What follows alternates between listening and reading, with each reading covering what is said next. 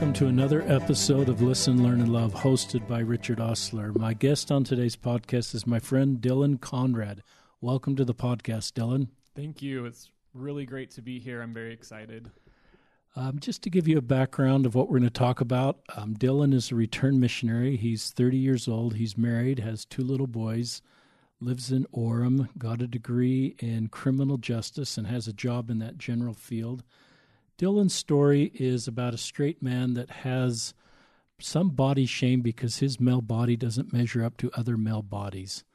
And um, that's probably something a lot of us have, uh, male and female. And that doesn't mean um, that someone then is attracted because they admire um, the same gender body and things in that body that an individual person doesn't have. But Dylan's just going to, he's the first guy that's been willing to kind of talk about this. And and I think it's good for all of our listeners that perhaps feel that their body doesn't measure up to the ideal same gender body in society and having to work through that and how Dylan worked through that. And um, I, I would assume men and women uh, experience this as part of our society and our comparative society. So that'll be a big focus of the podcast. And, and Dylan's interests weren't typical guy interests growing up. Um, and some of you listeners may be guys or gals that don't have typical interests for your gender. And I think one of the things Dylan's going to talk about that is just how he navigated that and and perhaps just help more of us feel comfortable in our skin after hearing, hearing Dylan's story. Um, Dylan offered a great prayer before we started. He and his wife live in Utah County. We'll probably talk about his mission in Houston, Texas, um, some of the experiences he had there. Um, so those are kind of the two areas of the podcast for our listeners. What we're going to dive into. We don't have any sponsors. I listen to other podcasts and I realize there's a lot of announcements sometimes and sponsors and reminders of future events, but we kind of skip all that because we want our guests like Dylan to be able to share his story. So, anything you need to correct in anything I've said so far? No, no, that all sounds really good. And Dylan has a unique spelling of his name. So when you're hearing Dylan, um, D I L L A N is his spelling, and Conrad is C O N R A D. But bring us to like age 13, 14, 15. When did you first start kind of picking up that you saw things in other boys or other men that you didn't physically have and just kind of the tension? Yeah, for sure. Thank you. So it really, I had a, a background in theater and performing. So that was something that I was really interested in getting in front of a stage and performing in front of people. And I went to a a week long camp at BYU called Yazi. It was for young ambassadors, and they would teach us different things while we were there. And I remember kind of getting to know the group, and there were girls and guys, and they were all talking about their interests in things and um, what they. Uh, one of the questions that came up was, you know, what do you, you know, what what do you like about, you know, what what are you into when it comes to guys? Like what what are the things that, that turn you on basically? And one of the girls was like, I just love guys that have like really broad shoulders and you know, facial hair just has to be perfect, like just that five o'clock shadow and tall, dark, and handsome. And I'm sitting here as this 13, 14 year old kid who's like probably 110 pounds, five foot one, maybe. Just like, what am I going to do? because yeah, I was only 13 or 14, but there were people in my group, even in the the dorm area that I stayed with that basically already fit that kind of physicality description. They were a little bit older, maybe there were kids there that were about 8 17 years old, but it just didn't seem like that was the the path that I was headed to. Um, and that really just hit me and I remember like some of the counselors at the camp that were you know, teaching us the dancing and the, and the theater and everything, they were just so fit and so tall and dark and handsome. And I was just like, this is, uh, I, I don't know why this decided to hit me like on this week excursion away from my parents and just kind of like feeling less than physically. It never really came up so much in like social circles in junior high, um, actually at school, which is where you're kind of supposed to feel like those the, the bullying and the prime suffering of going to junior high and if you're smaller i think though with my story is i was able to kind of get ahead of that because i was very outgoing i was very open to talking with you know friends and and and being in groups of people. So people didn't really see me as a, a victim. Um, not anything wrong, you know, that you know victim shaming but like i didn't want to put myself in that category because i knew who i was physically. And so i think being able to be popular in a different way just being open to speaking with friends and and and performing and being larger than life kind of helped me navigate away from possibly like being you know the the jocks you know punching bag or whatever. I never had to deal with any of that in school honestly. Like it was it was very all all of the all the bullying, all of the shame came from myself. And the catalyst though was definitely related to the culture I chose to grow up in, which was very much centered in movies, Hollywood, Oscar night, awards, red carpet, music, pop artists, um, beautiful, beautiful people, whether it's natural beauty, makeup, plastic surgery, anything. I was so, so, so into Britney Spears when I was younger. I thought she was the most beautiful girl I had ever seen. She just her smile, everything about her was was perfect. And I had no shame in telling people when I was 13, 14 years old that not only do I think she's absolutely gorgeous, but I love her music. I would buy her CDs. I remember going to a birthday party um, you know, it was my birthday party. It was at Classic Skating in Orem, and my friends they had like people. Everyone knew who like knew what I liked, and and they didn't care. And I got Britney Spears posters for my birthday when I was like 14 years old, maybe a little bit younger. Um, and I literally got two Britney Spears posters that were exactly the same. Um, and then I got another one from someone else that was different, but the two that were exactly the same, my parents were like, well, do you want to like go and exchange it for something else? And I'm like, nope, I'm going to put this one on my ceiling. You know, like the stereotypical, like put the poster up there, look up at, you know, from your bed. Britney Spears was, I mean, I'm just going to use the word, she was hot. Like I was very much into that type of girl.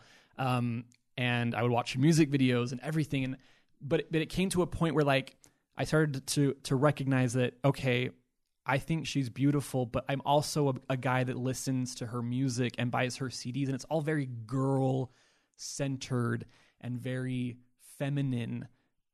And that kind of just hit me as like, I don't think that I I fit into the stereotypical male. I don't I don't play sports. I don't like hanging out with guys. I like hanging out with girls. You know, to be perfectly frank, I was kissing girls as young as like 12 years old and we're not talking like you know pecks on the cheek. We're talking like parents calling my you know my parents and being like dylan needs to stay away from my daughter. This is getting out of hand.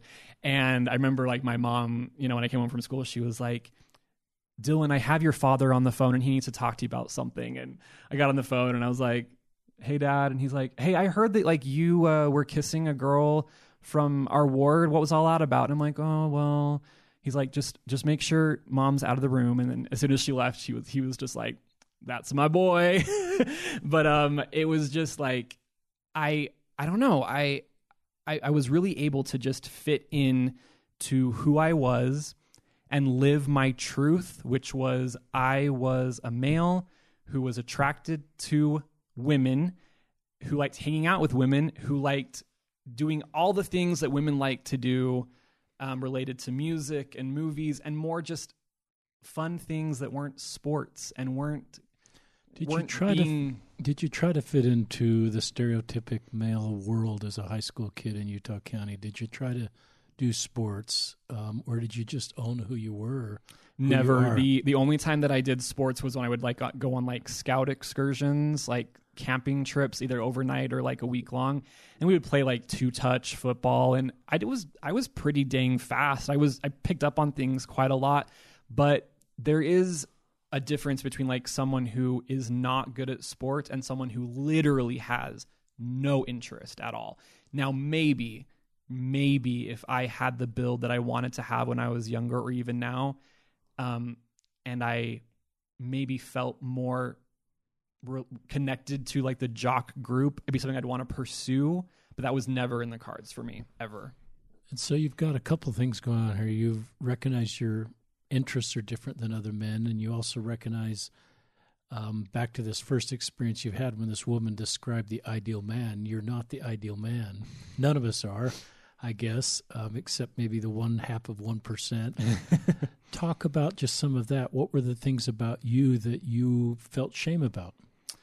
So, uh, when I was younger, it was mostly related to height and weight because every time I go to the doctor, the pediatrician, it was like, oh, Dylan's like in this percentage. And definitely, like, we could get him on like you know, Pediasure. You could like get a little bit bigger. Obviously, the height thing's not really going to be able to be changed too much.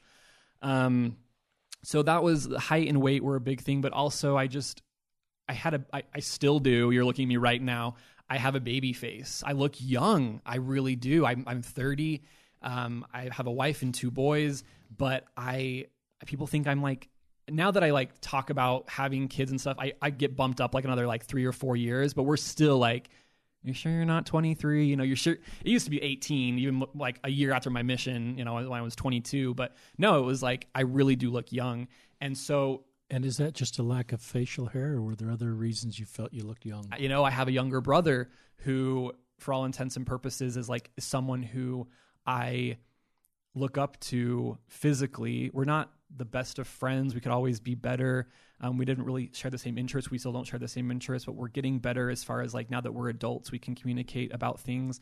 Um, but I always saw him as superior to me and that's why i always viewed him as inferior because i didn't I, I, was i was so jealous of him jealous of him hanging out with my dad and fixing cars and and getting more you know, vascularity in his arms and getting buffer, but still staying really skinny and not gaining any weight. And I was like, if I ate too much for dinner, like I'd start to see it like in my face and in my stomach. And I was like, I don't, I don't, I don't like this. Like, I just, I didn't want to be the kid who's like not only short, but a little bit chubby, no facial hair, nothing to like really what girl's gonna want that you know? Like oh, i have a shining personality and i'm so you know magnetic with my entering the room and being so you know extroverted but it wasn't enough for me. No way. Uh, on behalf of our listeners just thanks for being so honest it takes a bit of courage just to talk like this about yourself and it's a sign of great strength in my opinion it's um, a sign of vulnerability it's a sign of being real and Thanks for doing this. Yeah, absolutely. I it's So did you think you were cuz sometimes society has these stereotypes that um I don't that you know if you just because of interest or because of this you're gay. Um, did you think you were gay in high school? No. Or junior high? No, I never. That really never came across. Because you're not a sports thoughts. guy and you're admiring guys, so those are kind of two things that if you shared broadly, some people might conclude, hey, that's somebody who's gay. Yeah. I didn't think about that when I was even that age in high school. Um, we didn't have social media at that time. Um, we didn't have our cell phones couldn't access the internet anytime to look at articles from BuzzFeed or Huffington Post or whatever you know we're looking at nowadays when it comes to culture and stuff. And I uh, just never thought about it. It was just always living who I was, um, loving pop music. I just I I just love music, all kinds. And my some of my favorite music that's not just pop music is like movie scores and just being swept away by like all different kinds of orchestrations from different composers. And I know so much. My parents, every family member, every friend that I know can like attest to the fact that Dylan is the movie critic. Dylan knows everything about movies, who directed what, why it's rated for what it is, who composed, who directed, who's the DP, when it came out, movie actor, movie actor, everything. Six degrees of Kevin Bacon, I'll give you 15. You know, like I, it's just, it's, I, I've always had a brain where if I have interest in something, it's immediately absorbed and it doesn't go away ever. It, it, I can't forget stuff like that. When it comes to like math and sports or whatever, I'm just like, um, what? I didn't, I didn't learn that. I have no idea what you're talking about. But like when it comes to movies, especially, like it just it envelops my entire being. It just and it, it's very superficial, but to me, it's it it's so much more important because I feel like arts and entertainment are a way to be able to express who we are, and so many life lessons I've learned watching movies about people that have done great things. Whether it's like even like an LDS movie, like we watched The Fighting Preacher a few months ago, and it was am- Great movie. amazing. It was so good. And then my favorite movie of all time that I've you know been able to to put that seal of approval is Joker. I absolutely loved it. I thought it was fantastic. I thought it was a great film.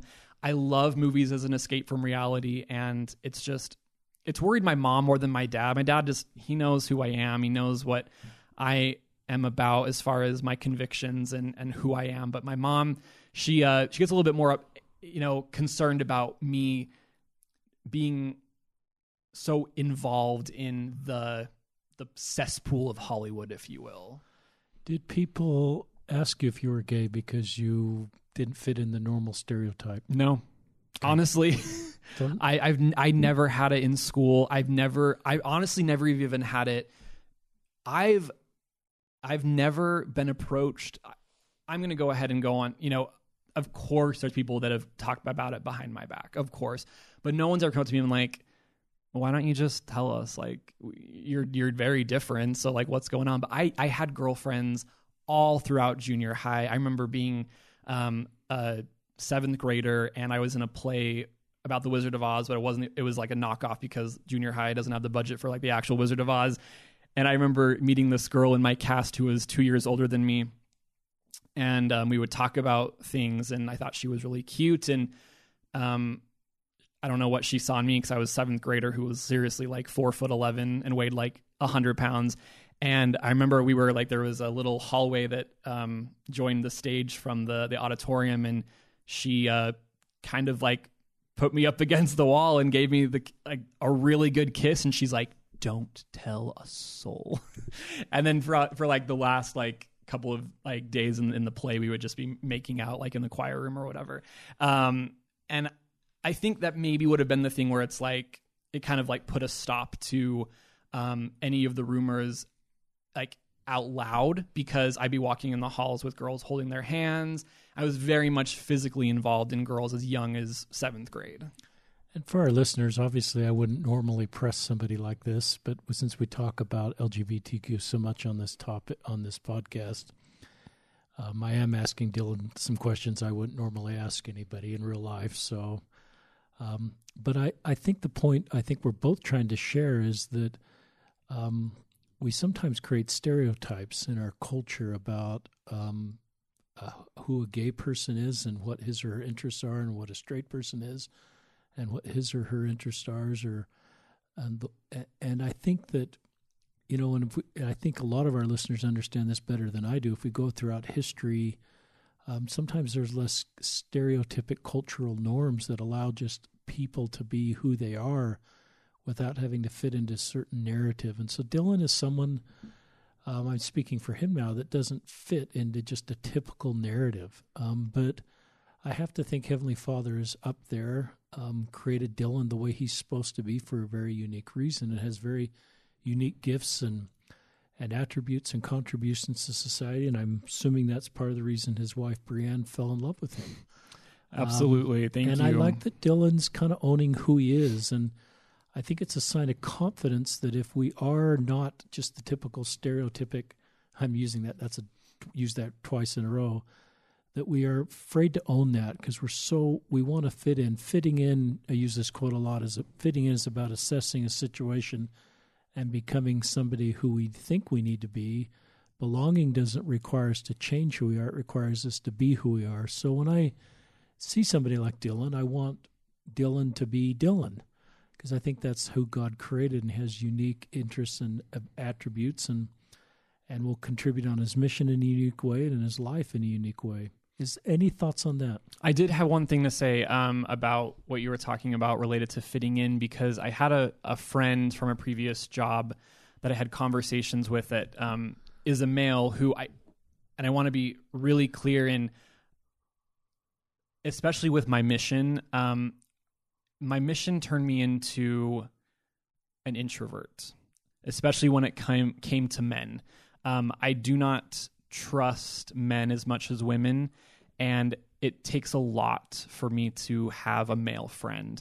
And I have a really good male friend who I um ha- from a previous job who's no longer we're not we're no, no longer working together but he had talked about when he was younger that he um, he kind of experienced a lot of the same things that I experienced with like having a a non stereotypical like stereotypical male interest. And one of the things he talked about was he he always he was very excited for the Spice Girls movie to come out. And I had told him I'd seen that so many times with my friend from fourth grade, who actually that was another another friend who was a boy who I trusted in and the culture that we grew up in and what we talked about and what we listened to was very much in line. And to be honest, um, I, I I'm not entirely sure um, because I haven't really had a conversation with him specifically about this, but I believe that this um, friend from fourth grade when I was younger is gay. And, um, but my friend from my old job, he was talking about how he really wanted to see the Spice Girls movie. And he was bugging his parents. They were like at the mall one day and it was coming out and there was a poster, you know, at the marquee. And he's like, let's go see it. And finally his dad was like, okay, we will, you stupid girl. And he told me that story. And I, I was like, hey, man, I think we need to unpack this. And he's like, no, we're not doing that. He's like, I went home and I tore up my Spice Girls posters and I started to, I think he said like the minute like he tore them up, he started to like buy like a weight set and like a basketball. And I was like, my parents never, ever would have done that ever. And, and I, I thank God for that because I don't, who my friend is today is um, he's amazing. I, I look up to him in every way, but you have to live your truth. And I don't think parents should be able to have that dominion over how their kids experience life. And, and, it may have been him being really annoying that day about wanting to see this movie and like maybe there wasn't a time in the schedule, but his dad just snapped. And I I just I, I heard that story and I was like, we we need to we need to talk about this. But there was no talking about it because it was something that he had moved on from, and I never experienced that before. So I wanted to unpack that, but that was just something I never had to deal with. That's a great story, and I probably made that mistake as a parent sometimes. And I think when parents do that, it's often a reflection on them um, and their expectations for a kid or what they think. And so I think that was somehow what he was worried about or what he felt, and and how that was really a difficult moment for your friend and um, and not a healthy growing moment and a fitting in moment versus being able to belong. Um, so that's a great that's a great insight. I had a question that came to mind, but it's gone. I want to go back to being an introvert. So here you are, your mission. Um, you're with men, but you're you trust women more. Just talk about that. Well, I never wanted to go on a mission. Surprise! I knew that missions involved being with men 24 7 and P Day involved basketball or some other sport. And it sounds so trivial. Like, you don't want to go on a mission because you don't want to play sports. Like, this is like two years of your life to the gospel. I have no problem with that. Bring it on. But as soon as you get me in an apartment with four different guys or five different guys or whatever, I it's going to be bad. I just I won't I won't fit in. I won't feel well. I will I, I just it was so hard. Um, and you knew that before you were you left. Yeah, I absolutely did. And so when I got to the MTC, I did. I, I went against. Oh, I don't know if I can say I went against my better judgment, but I went in the MTC and I. The, the the cry room as they call it when parents you know say goodbye after God be with you till we meet again. I felt very much like I had to be there. I felt the spirit very strong.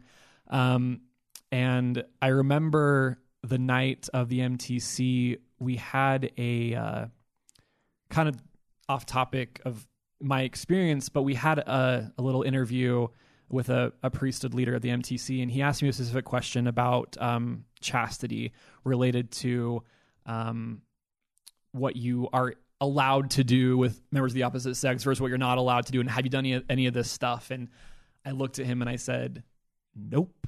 but I definitely had.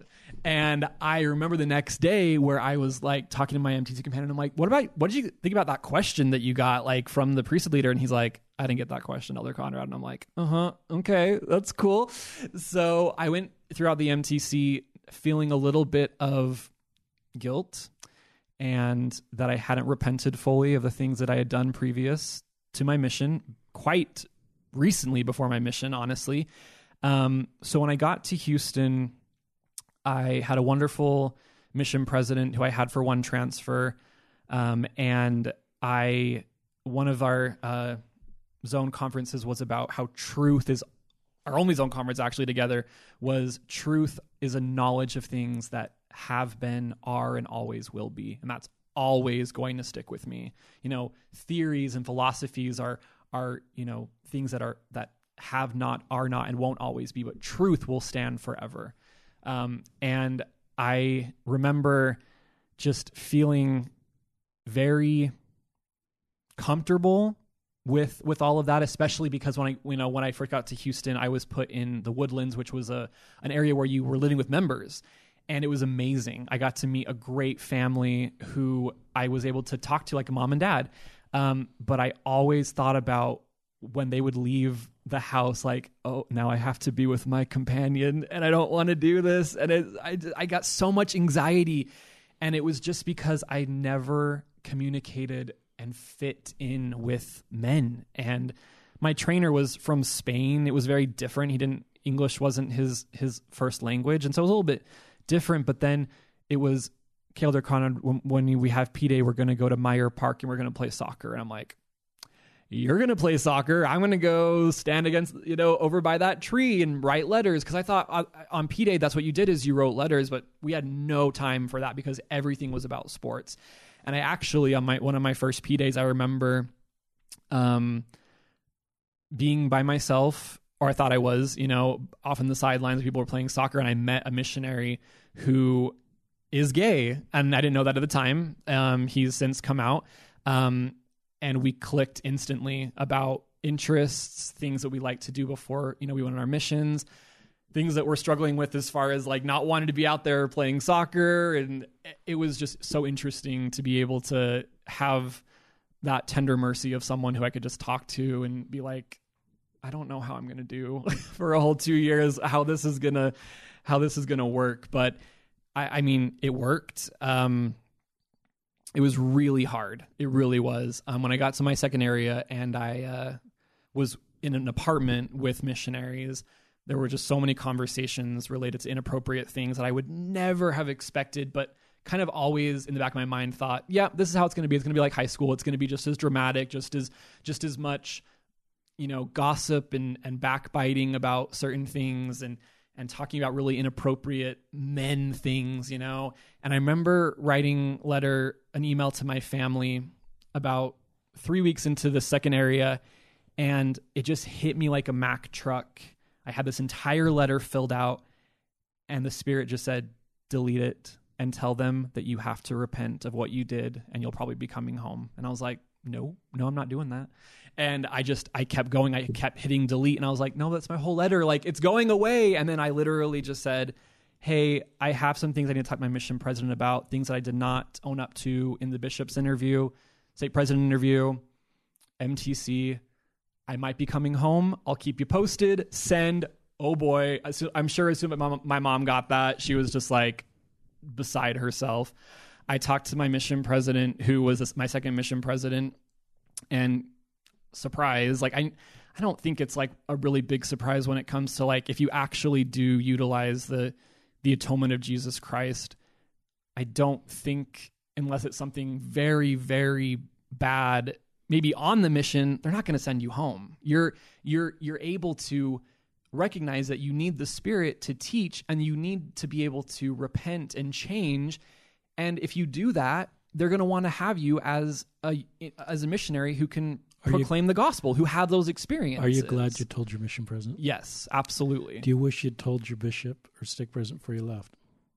I don't know. I think I really believe that my experiences are my experiences, and the things that I choose to do, I did them, and that's why I did them.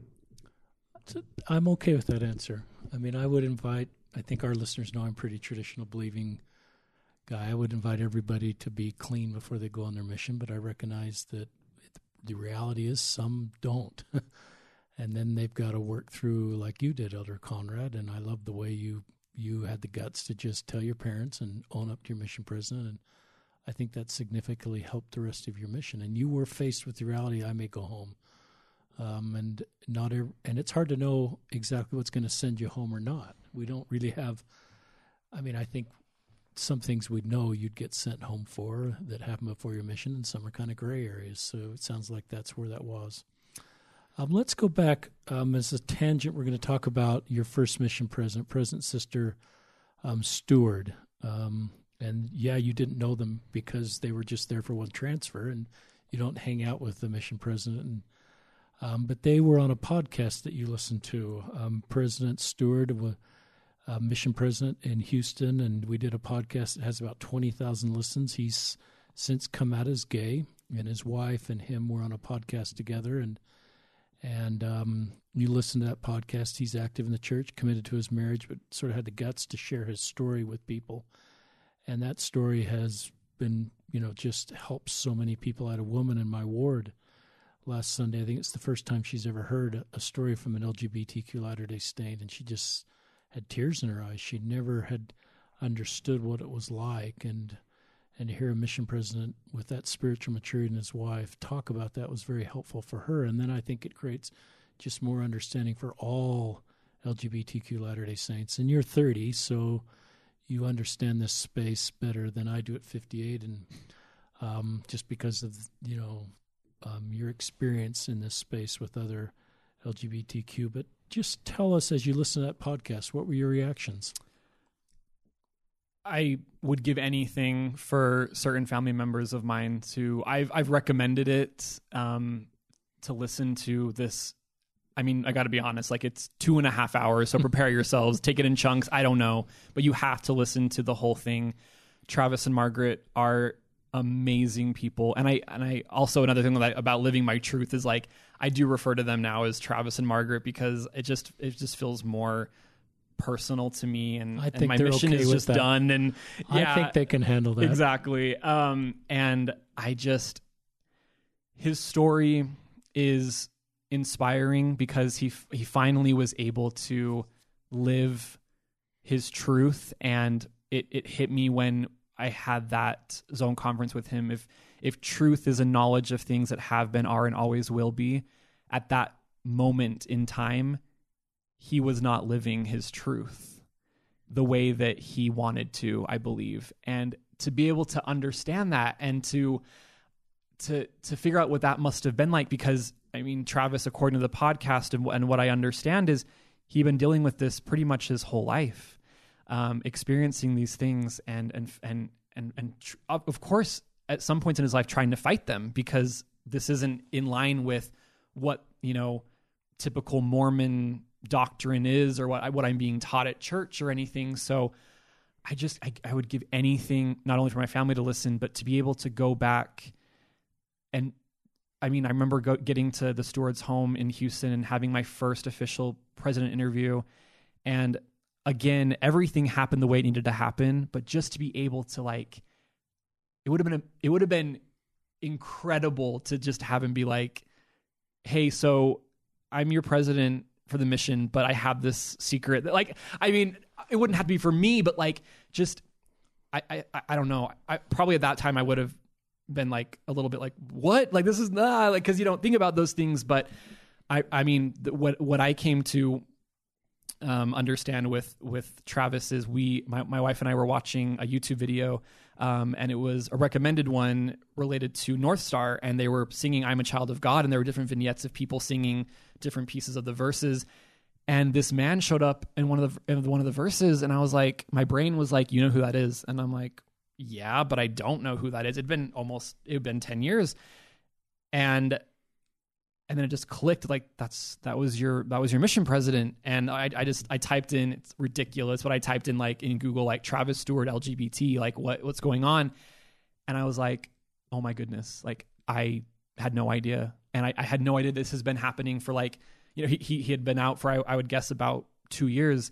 And i just I, I've been off of social media for many years. I only just barely got on social media again after going to a funeral in Houston and reconnecting with people from my mission.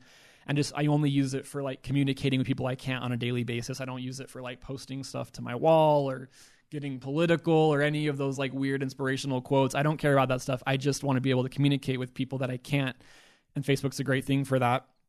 And so I've added him as a friend and we've communicated about certain things. And he he's aware of a few of the things that we're talking about on the podcast tonight, but I do have to be honest in in saying that like I don't know the stewards as much as I I want to. Like in, in the future definitely we want to be able to get together and, and and openly discuss things.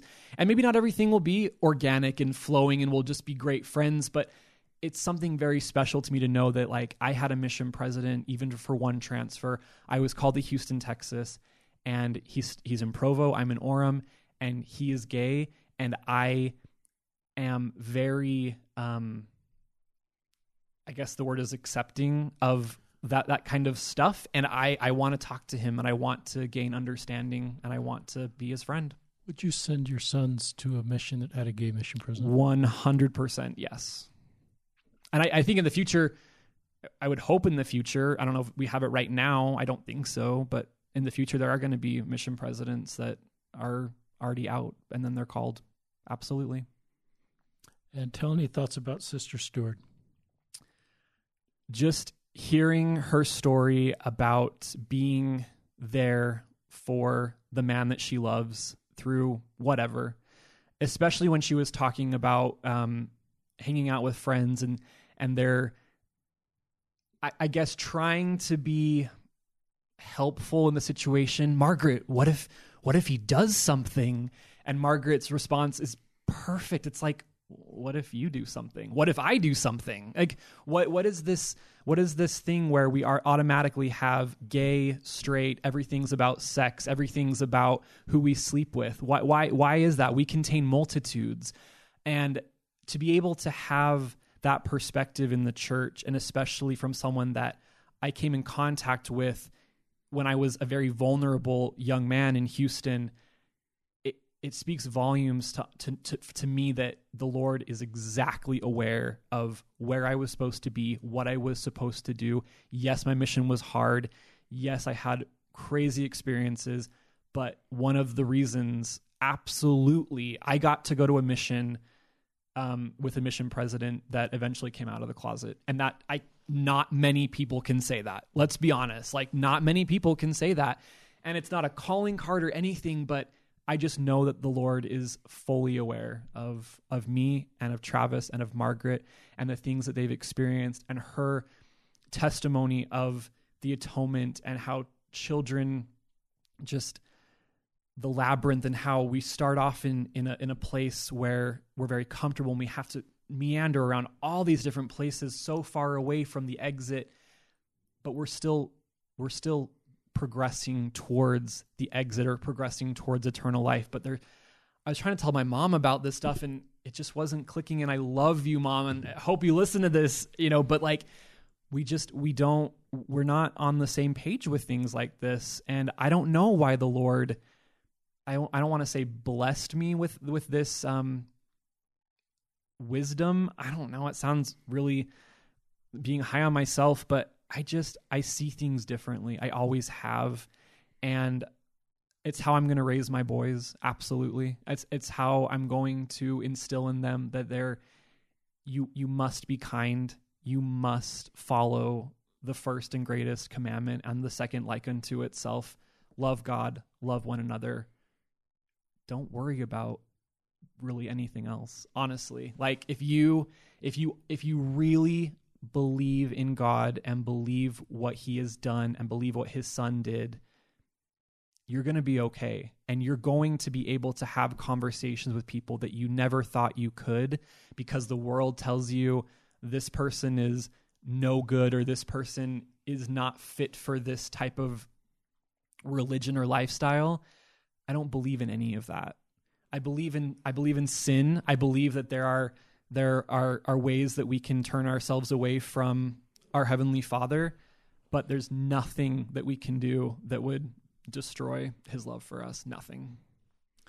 I'm struck with a couple things I I want to circle back to. I wrote to, you said um, that President Stewart of Travis can live his truth, um, that being gay is part of living his truth. And some people would hear that and say, well, that means to live his truth, he has to leave his wife and be in a same sex relationship. And I know you weren't saying that. And I just caution our listeners sometimes we hear that in society or on a talk show about someone living their truth. And I think you can live your truth as LGBTQ, and it doesn't necessarily mean what path is right for you. I I think we're all pretty comfortable that have listened and have met with um, Travis and Margaret that this is their truth.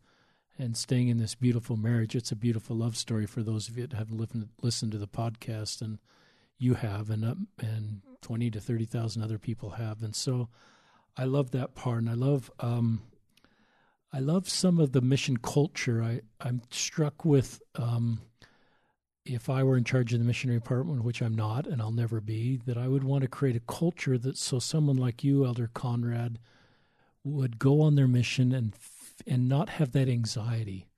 I don't think you did anything wrong. I think it's just the way you are, and you're not. Um, I call it common enemy intimacy. Sometimes, if we've formed a bond that we just sort of take on another group of people, or we find a connection that excludes other people, that's not really common enemy intimacy um, then I think we just have to do better to just create a feeling of belonging for everybody. So I would hope the missionary department, I'm, not being critical of the missionary department, I would just hope that uh, any listener out there um, that has, you know, can help our culture, or if you're wondering if you can fit on a mission, you have a testimony of the church, but you may wonder if you fit in, I'd still encourage you to go um, like Dylan had the courage to go. And yeah, it led to some anxiety and some times that weren't just ideal. Um, but I think it's people like you going that help. And um, I went to my high school reunion, just as a third point, and I'll get back to your story. Um, a few years, a few months ago, it was our 40th reunion. That's really old. um, and one of my friends has a son serving um, and he told, and his son's straight, and he said, and he's really sensitive to this issue. And the mission president in his zone conference said, "What can we do to improve our mission?" And his one of these missionaries, you know, said, "Stop the gay jokes." And the wow. mission president got it. He said, You're right. That would not be what we should be doing as the body of Christ. And if we want to baptize more people, then sometimes we need to look inward and looking at what we're doing. And you kind of inferred that in that apartment, some of the inappropriate behavior. We've got to sometimes, we want to bring people into the gospel of Jesus Christ. And part of perfect obedience, I don't like to use that term because it's unrealistic, but I think part of obedience is how we talk and treat about other people. And we only need to look to the role of the example of the Savior. He would not say a gay joke. Um, as he's at the pool of Bethesda or with this woman at the well. That I mean, I'm using that kind of as you know. Um, any thoughts on any of that before we move on? I never really thought about it when I was directly on my mission. I'm sure that there were people on my mission, either other missionaries. Well, I would just say just the missionaries, the elders who there were probably conversations about Elder Conrad being a little bit different and possibly gay or just very like not fitting in. I remember the day that a beautiful sister missionary walked through the door to one of our district meetings and she was very um like different like um little bit more like darker hair. She had like like glittery tights on. It was like she was like a little bit not as like stereotypical like sister missionary. I'm sorry to use that term you know because we all have stereotypes in our head but like I was very attracted to her. Um, and I wanted to be able to figure out a way to like, you know, hang out with her, but then you have to take a step back and you're like, nope, you know, you don't get to hang out with sister missionaries on your mission unless you're maybe like doing something with P Day or like a service project. No, you don't get to do that. You don't get to be in their apartment. You don't, that's just not something you get to do.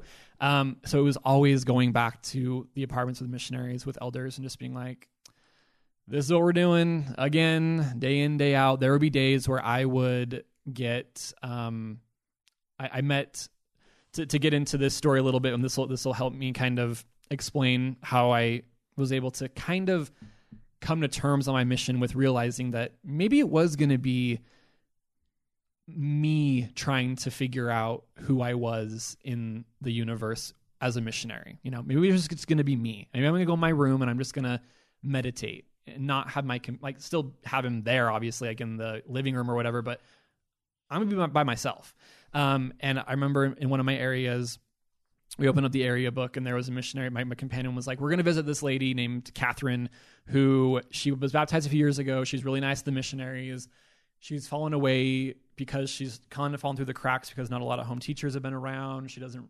She's older. Really doesn't uh, have a lot of friends to like take her to church. Not that she had to be taken to church, but just like not a lot of fellowship. And we showed up in her house, and immediately, like I remember, I remember the smell of her house. It was so warm, so inviting. I remember Catherine as the most kind, gracious, beautiful soul I've ever met. And we had talked within like five minutes, we had gotten over all of the, hi, I'm Elder Conrad. I'm a missionary. We're going to, you know, get you back to church. It was like, oh, you like Enya? Oh, I love Enya. Oh, you like movies? I, we immediately shifted to nothing spirit related. However, I want to be very clear.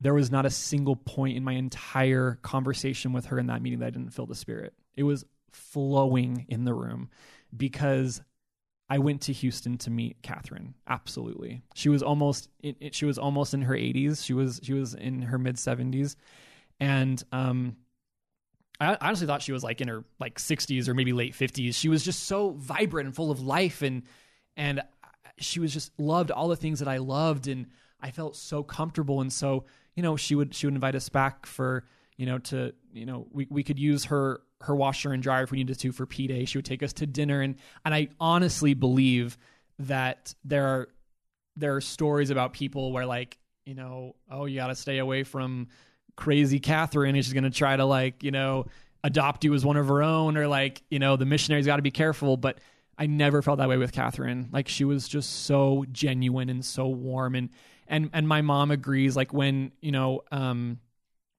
I would write letters to my mom and tell her about Catherine and, and how she she had a very difficult life. Um, she she was married and um, she she had three children and she had a lapse in judgment one day where she um, she had an affair and she she won't mind me talking about this. We've already we've already discussed this previously and now that she has passed away, um, she was thrown out of the house by her husband and she had her kids um, turned against her because her husband said, you know, if you ever talk to your mom again, you're out of the will, you're out of any kind of financial assistance, you're done. And so Catherine lived her entire life as a as a, a lonely mother. She had three biological children that she never could ever see. And yeah, perfectly honest, I became her son. Am I ashamed of that? Is my mom even ashamed of that? Absolutely not. Um, she came to visit. She she flew from Houston to Salt Lake to see me at my mission homecoming. We took her around Salt Lake to the conference center. Beautiful soul. I absolutely know where she is right now, where she will be, what experiences she will have. There is nothing that Heavenly Father will not give her. She had so much difficulty forgiving herself, even until her dying days of what she had done and I would tell her, Catherine, you're just a daughter of God who is amazing. And it just, for whatever reason, was never able to fully click. And so I hope now that now that she's in the spirit world and free from all of the the earthly pain because she did pass away quite quickly because of health problems and she actually passed away in the ER so she, it was it was very sudden even though she was in her 80s did you go to the funeral I did I did. I uh, I talked to her sister. Her sister is still living. She's a little bit younger than Catherine, but not by much. Um, I talked to her on the phone, and we were going. My wife and I were going through a, a, home moving situation, and we have two little boys. And I got off the phone with her after Emily told me that she passed away, and I'm like, I'm sorry, Emily, I won't be able to make the funeral. And she's like, Oh, I totally know that. You know, you've got kids. This is. I'm just so glad that we were able to communicate. And anytime you want to call, please let me know. And as soon as I hit end call, the Lord was like, Go. You have to go you only die once. I mean, it wasn't that like macabre, but it was like you only have one funeral. You have to go. And I I got onto Expedia and found the cheapest, literal cheapest flight I could find. We're talking like four hour layover in Denver. I flew by myself, left my kids and wife at home. They were fine with it. We were able to make it work with my my job and everything. I had to go, and the funeral had her sister, her um, her niece, and her her great niece and a few friends from the ward. There were like eight people in the funeral total. I got to speak at the funeral. It was at a lovely funeral home, you know, in downtown Houston. it was very different. It wasn't an LDS funeral. I didn't care. The spirit was so strong. And I just, I, I was so thankful that I could be there. I was so thankful. And I will never, ever forget the time that I met Catherine, that I got to live my life with Catherine, that I got to be with her as a missionary, that I got to be with her when I came back to Houston a year later. I got to be with her when I came back with my wife another year later. And then going to her funeral, it was just kind of a full circle thing that I had to absolutely have. And I know that she's still here and that she's aware of what's going on with me and that she's proud of me. And she really is just another she, she's an adopted mother and my, my mom has no qualms with that whatsoever. She she knows Catherine, she met her she knows that it's genuine and that it's not something creepy old lady. Like Catherine would always be like, "Your mom just thinks that she, you know I'm I'm just some creepy old hag who's gonna steal you away or whatever." And it was it was they were all jokes because Catherine is absolutely amazing. That's a great story, Dylan. I have two couple scriptures come to mind. Inasmuch as you've done it unto least of these, my brethren, you've done it unto me. And um, the first shall be last, and the last shall be first. And um, you know, I my impression is only, and you know this, is only you could have done for Catherine what you did for Catherine. No other missionary could have done that. No other mission could have talked Enya. That's the name of the group, and made that initial connection. Our mission president used to teach us to talk in terms of another person's interests as a way to create common ground before we then were able to talk about the gospel of Jesus Christ, and that came really natural to you. Yep, we got her back to the temple. The Spirit did, not us. Um, she was like, "Well, I've already been endowed, so you're saying that I can go back?" And we're like, "Oh my! Like, what happened?" yes, Catherine, go back. And she actually started working in the temple. You know, The in the laundry. temple. Yeah, and the Houston temple is something that's so so special to me. We we we were so lucky as missionaries in Houston to um, we got to go every single transfer, every single one. I love we got to go when we first got to the mission field. We got to go every time we trained, and we got to go every year on Joseph Smith's birthday. So many times, and anytime you know, there was like a sealing or anything like that, we got to go. I went to the temple in Houston probably like twenty five times on my mission. It was That's great. And it, it's such a special, unique, one of a kind temple.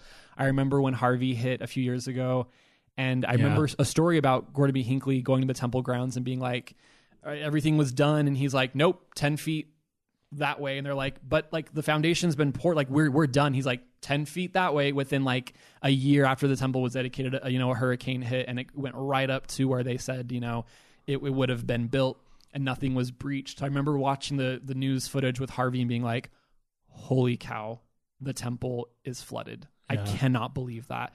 And then you think about like talk about i want to um, there's a couple thoughts. I want you to talk to other people that um, don't fit in. Um, and so you've been on this journey. You're 30 years old. You've had 15 years of not fitting in um, for the reasons you've described and you're probably feeling more comfortable in your skin now than you've ever been. And your wife if she were here i assume she, we could talk to her about why she loves you and the kind of father you are to her kids and you could talk to your wife about why you love her and I'm and that would be another podcast but I just I just think there's so many people out there that don't feel like they fit in talk to them and what what advice would you give them That's a really, really good question, and something that I'm I'm being fully honest that I. it- It's a work in progress every day to feel more comfortable with who you are and who you're, in a way, always going to be. There are certain things you can change about yourself, like, um, I I gained like 40 something pounds in Houston as a missionary and I would send pictures to my family and my mom would be like Donuts. yeah. Yeah, and kolaches and everything fried and members dinners always involving dessert. Like you don't guys always you guys don't always have dessert. Why do we have to have it every time you come over here? But um it was obviously very welcome, but um I was sending pictures home and my sister would be like, you know, Dylan's kind of fat, mom. And mom would be like, "No, he's just really healthy. He's just he's a growing boy. No, he's fat."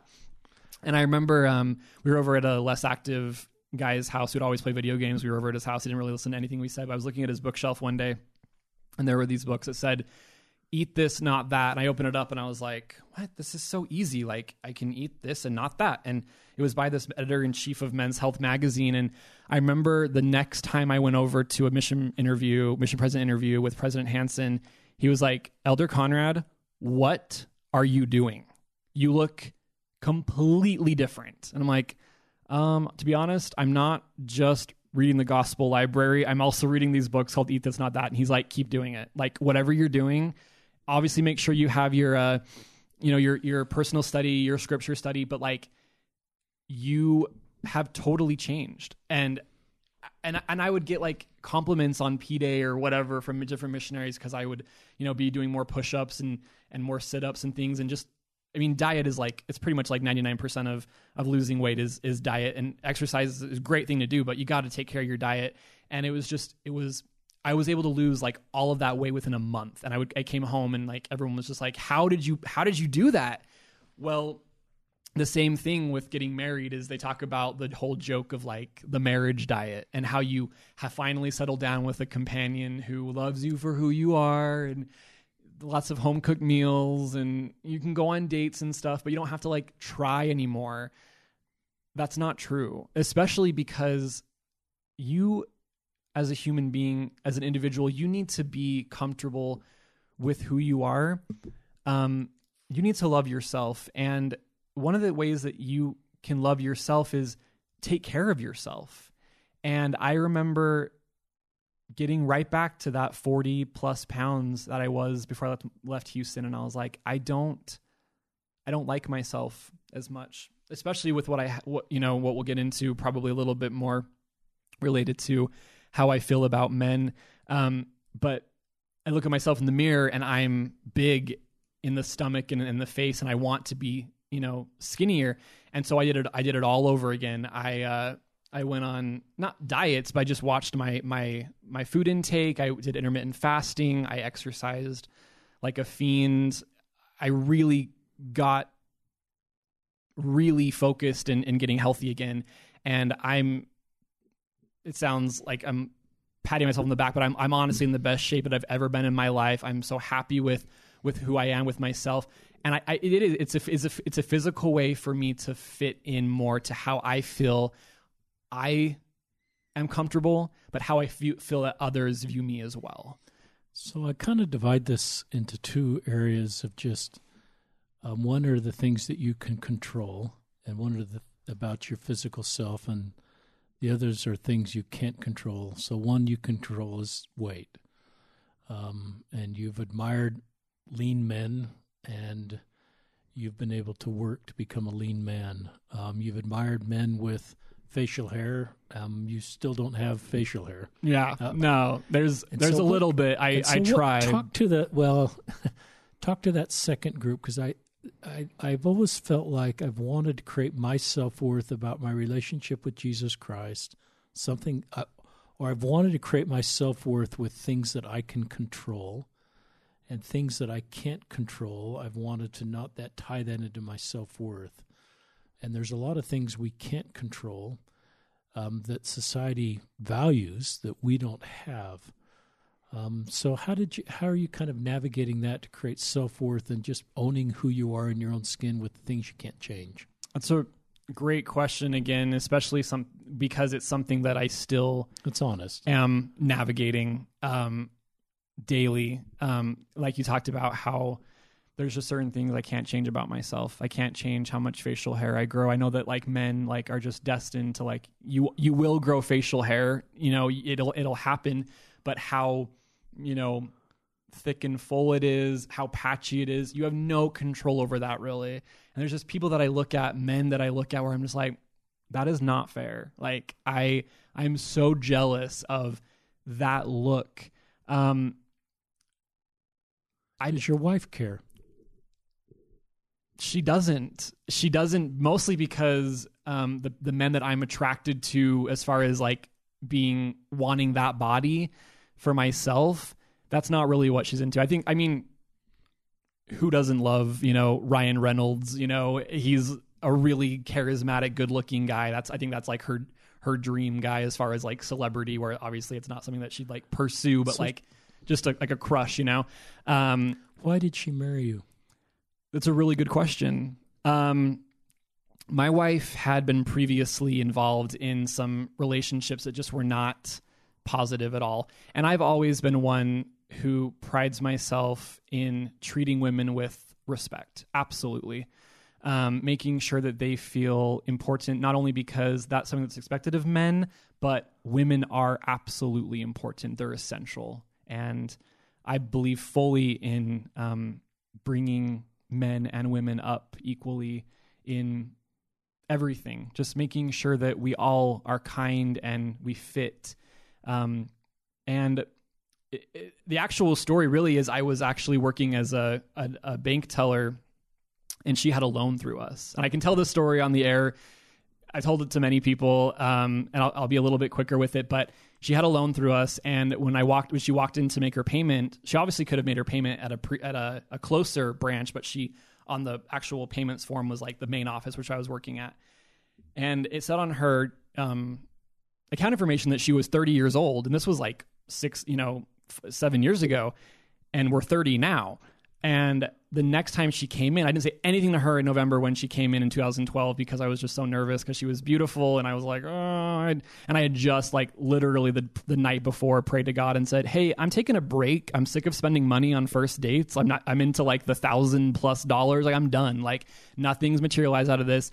I'm taking a break. And God's like, you're gonna meet Bree like tomorrow. So surprise. And she came into the branch, and the next time she came in to make her payment, I was like, hey you probably get this all the time, but you don't look like you're 30 at all. You look so much younger. And she's like, that's because I'm not 30. And I was like, oh, well, we have your age in the system. And she's like, I'm, I don't, I don't know what to tell you. Um, and I had told the story before, and I even, I even told it like to members of the credit union that I worked at. I got her phone number from her account information. And we always joke that like it could have like if she thought I was a total creeper, it could have like gone, you know, the prison route, you know, the jail route, or it could have gone to marriage. And luckily, Heavenly Father made Bree for me and I for her, and we got married in the temple in 2013, and we just clicked immediately. And I think she had just gotten over a really abusive, emotional, probably physical relationship, and just never even going to entertain the thought of any of that ever entering my my marriage ever. Like it's just not even something that I would even discuss because she is everything to me. She is very different than I am. There's no there's no reason why she would be um nervous about me sharing this because we're we we are perfect complements of each other.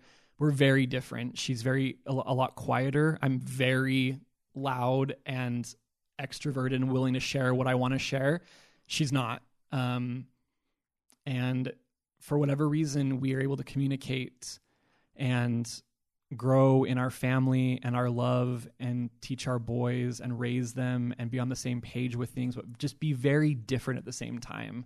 And i think that's what she loves about me is i live my truth and it's not always the most like Ah, we're listening to pop music again in the car, Dylan. I I cannot listen to Lady Gaga again. I'm so tired of it. Let's listen to like Incubus or something, or like she loves Muse. It's her favorite band of all time, and I, I think Muse is great. We've been to a few of their concerts; they're awesome. But I always go back to what I love, and it's one of those things that you got to learn with like marriage is like compromise. But When I'm in my car, I want to listen to my music, and she gets tired of it, but she just loves me because I'm just I'm just honest with myself. I don't hide anything. We don't hide anything from each other. Um, there are definitely things on this podcast that I will not talk about that I've talked about with my wife. Absolutely, and I and I I respect that, and I know that you respect that as well. Um, we are we are perfectly made for each other, and I thank God Does every wanna- day. Does she want to change anything about you physically that are things that you can't change? She wants me to gain weight. um, but she has she just because she's joked that like I'm too bony now, and um, she just liked me when I a little bit Does more she like want you to have more facial hair, be taller? she doesn't she doesn't care. I didn't think so. That's why I asked it. And I guess I I use that as a I love this love story with you and Bree, and I in if she were on the podcast, you'd be holding hands right now, and it's just just a beautiful love story. And I love the differences. I think sometimes kids that have parents that have differences get the best of both parents, and that chemistry and that dynamic is often very helpful. But I love, I sort of go down this road of why am I uncomfortable with parts of my body? So right now, we we went before we went live. I kind of opened up. I'm 58. I've gained like 40 pounds. And so I go to church and I actually notice the men that look better in their suits than I do because I have to wear a bigger suit and button it because it kind of hides my middle. And I know who the lean men are in my ward, my age, and I'm aware of that. And that creates a little shame for me. And I'm thinking, seriously, at 58, my wife doesn't care. Who cares that you, um, yeah, I should be leaner. And I rec- and I, then I recognize I have this really low hairline for 58. Yeah, my hair is gray, but my hairline is like really low. And I think a lot of 50 year old men look at my hairline and would love to have hair. And I, yep. I don't even care. Yeah, I, I, I mean, and so I think I share that just kind of like you are being a little vulnerable. It's not a big deal. It's uh, not a major thing, but I, my wife doesn't care. And so I think one of the things that when we feel like we don't measure up to some standard, I think we have to go one step further and go, who, who does that really affect? And will the persons, the people that really love us care? Will your kids care?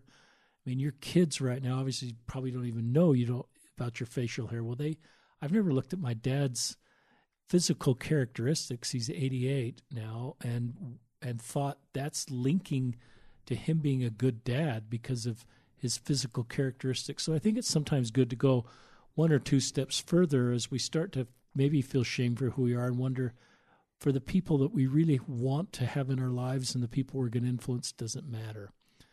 And so that's kind of my advice to listeners that, um, and I would guess if we could do an honest poll, 90% of us feel that way at times. We look at parts of our body, especially the things we can't control. I can't control my hairline. Um, I can't control my waistline, but no matter which it is, I think we just have to be more at peace and just look at um, making steady progress. Um, we're kind of coming to the end. I want to make sure if there's other, th- and I want to, I want to make sure you share other thoughts. I just want to have one closing thought on the Stewarts podcast. Um, I have never, exp- if any of you haven't listened to that, it's 177. I encourage you to. You're right, um, Dylan. It's two and a half hours. But as I sat, you know, President Stewart sat right there, and Margaret right next to you. There's an empty chair, no chair for you. um, and I was on sacred ground. I I was so honored to do that podcast, but I was on sacred ground, meeting with two of Heavenly Father's finest sons. And now I'm going to go on a little bit. Another thought came to my mind when I asked you if you cared if your sons had a gay mission president. Do you know how fast you answered that? Pretty dang fast no. You said no, and that's because you don't have any homophobia, um, is the word I wrote down. And so you see, um, committed member of the Latter day Saint that's straight or gay, and you don't look at that person and think they could be a less effective mission president. And I recognize that we're not that to that point in our culture. We don't have a lot of openly gay mission presidents serving. I don't think there's ever been one. or gay bishops or gay stake presidents. There's probably some closeted ones serving, but I think it's part of maturing is um, men and women that are LGBTQ come out, stay in the church, and they're put to work, and they feel like they belong, and their contributions and and they're not stunted in their ability to serve within the church because they're LGBTQ. And right now, they probably are to some extent from a practical way. Um, now, I, I had a question about that. Something that um, I would be more than happy to be taken to task to um, with my my question. But I've always I've always wondered about the the term homophobia and and like transphobia and like how I look at you know different uh, phobias in in life, like arachnophobia or agoraphobia or acrophobia, whatever. And I feel like the people that actively hate and you know either commit crimes or bully or combinations of the two have we have we just decided to settle on that word as like that's what it is because if we're if we're being honest with ourselves, I feel like if we're yeah, go ahead. I feel like homophobia would be a fear of almost like the unknown. Like when people are scared of like spiders, they don't they don't normally like interact with spiders, but people that like are involved with like scientists who like study them, they know what spiders are capable of, what they how they move, how they how they interact with different things, you know, when they're dangerous, when they're not. People people have arachnophobia are terrified of spiders. Get away from me. I think people that are hateful, I don't think should be labeled as homophobic. They should be labeled as well, they should be labeled as terrible. But um but we should all love everyone. but um I feel like there are people in this day and age still in 2019 that are scared of the unknown. A lot of people focus on sex and sexual orientation and who sleeps with who those those people I believe really are homophobic because they don't understand. They don't they don't think they don't understand that people contain multitudes. There are so many things about people like me. I love what I love and I'm never ever ever going to give it up no matter what. And maybe some people are a little bit like Dylan phobic where it's like Dylan's a little bit too much for me. Like he's just there's so many things about him that I'm just not quite understanding. Um but no, I um I don't I- know when it happened, but I I just I I realized that we are all children of God. I think it happened on my mission, but it definitely happened more after because I was more comfortable with not having those anxiety about a mission. I was able to really get introspective and think, what do I believe? And one of the main things that I believe is that we are all children of God. And when I listened to Travis and Margaret's podcast, and they had talked about how one of the Temple Recommend interview questions literally should be like, Do you love your neighbor as yourself? Do you love God? These are the types of things that people almost overlook. It means everything. It means everything. And and getting like in almost like a, a, a political way where we're talking about like gender equality and and um, oppression and and things like that. I'm a man. and I'm a straight white male, and I still can feel days where I I don't have everything figured out. I don't have the power that people are spouting on the news about the patriarchy and and being oppressed. Like I, I I literally should be able I feel like I I should be able to communicate with you and communicate to your listeners about being vulnerable and having struggles and and I feel like we just we have to come to an understanding of being kind and loving and children of God and not worrying about what the world tries, I guess. Sometimes the world like sends mixed messages of like we're supposed to love everyone, but everyone hates us. Everyone hates you. You know, it's like focus on the love. Focus on how we can build each other up. Don't focus don't all of these articles about homophobia or, or racism or or everything related to like Republicans against Democrats or anything the case may be. And I'm not involved in, in politics as much as I maybe should be or, or how I can contribute to this conversation. But I just know that like we have to be more kind. We have to be more like Jesus. We have to follow those commandments that are never, ever, ever going to go away, especially when we get to the spirit world and we have our, I believe that we are going to have some kind of a conversation, like a one on one, if you will, a PPI or whatever it's called, um, where he asks us certain things and it's not going to be about, well, how many times did you visit, you know, your ministering families or how many times did you go to the temple? Dylan, did you love my children? Did you honestly do what I have asked you to do? And I feel like today, more than any time in my life, I can look at my Heavenly Father in Jesus Christ and say, I try really hard and I and I accomplish that each day because that is my that's my source of comfort is is following the savior and he doesn't make gay jokes and he doesn't have those preconceived notions of well if they're gay everything about them is just on the surface of of who they sleep with. You know, with straight people, like they can be into sports and and drive cool you know cool cars and all, but gay people just that, that's all it is. There's nothing else. And Margaret was very clear about how she is fully aware that she is married to a gay man and they have a, a beautiful relationship and she gets questions from people who mean well i'm sure who have questions who maybe that is that is what homophobia is is like well like maybe uh can you like tell me like what you're thinking? Like what i don't know anything about this stuff. I'm like my my my my, my mom is like kind of in that that spectrum of like stop talking about that dylan. Like i don't know if she's going to listen to this podcast. I, I don't think she's going to listen to travis and margaret's to be honest. I don't know. I hope she will. I've asked her to. I've prayed about it you know to be able to have her do it but i don't know. And you know what? That's okay. That's that's not at the end of the day this is who i am. Um, i'm so so grateful that i could be on this podcast and that i um, was able to get you know be able to communicate with you after listening to Travis's podcast. I mean, like the spirit was just like, yeah, I think I think you could do this. I mean, he would he could he could definitely say no. And I, I, emailed you, and within like an hour, I got a response. I remember we were joking; it came in my spam folder, so I may not have even seen it.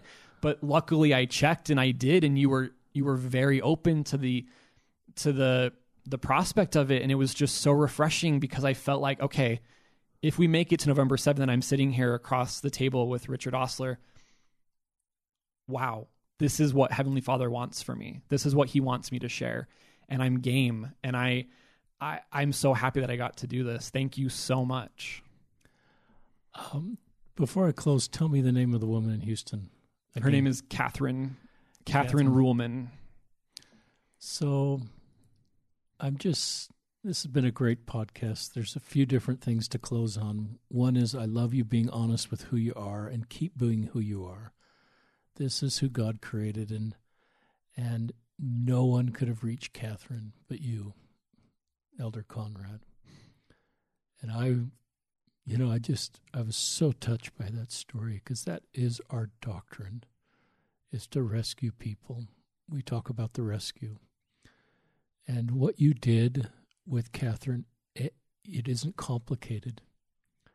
What you did, anybody can do. You just loved Catherine. You didn't become a theologian. you didn't. You just loved her, man. And in a really tough life, you just recognized how hard her road is and you just loved her. And you didn't just love her when you were the missionary in that area, you loved her I called her all the time. In fact, there's a, a funny joke that we have where I got a call from my mission president one time after I communicated a few things. I'm very open, you know, when I have interviews with my mission president. I remember being pretty open and being like, I just don't like the way that missionaries are, are talking in the apartment. I don't like the way their attitudes are. It's disgusting. I'm just sick of it. And I have one missionary in the apartment who's like, you know, buying, you know, nope, I'm not going to talk about this. But um, I just, we, we got to figure it out. And I got a call from my mission president a few days later who was like, Elder Connor, I just have a question. Um, the missionaries say that you have been using the mission cell phone to call a girl like every night. Like, what is that? Like, is this true? And I'm like, yep. She's 75 years old. Her name's Catherine Ruhlman. She's from the White Oak Ward. And President Hanson's like, call her anytime.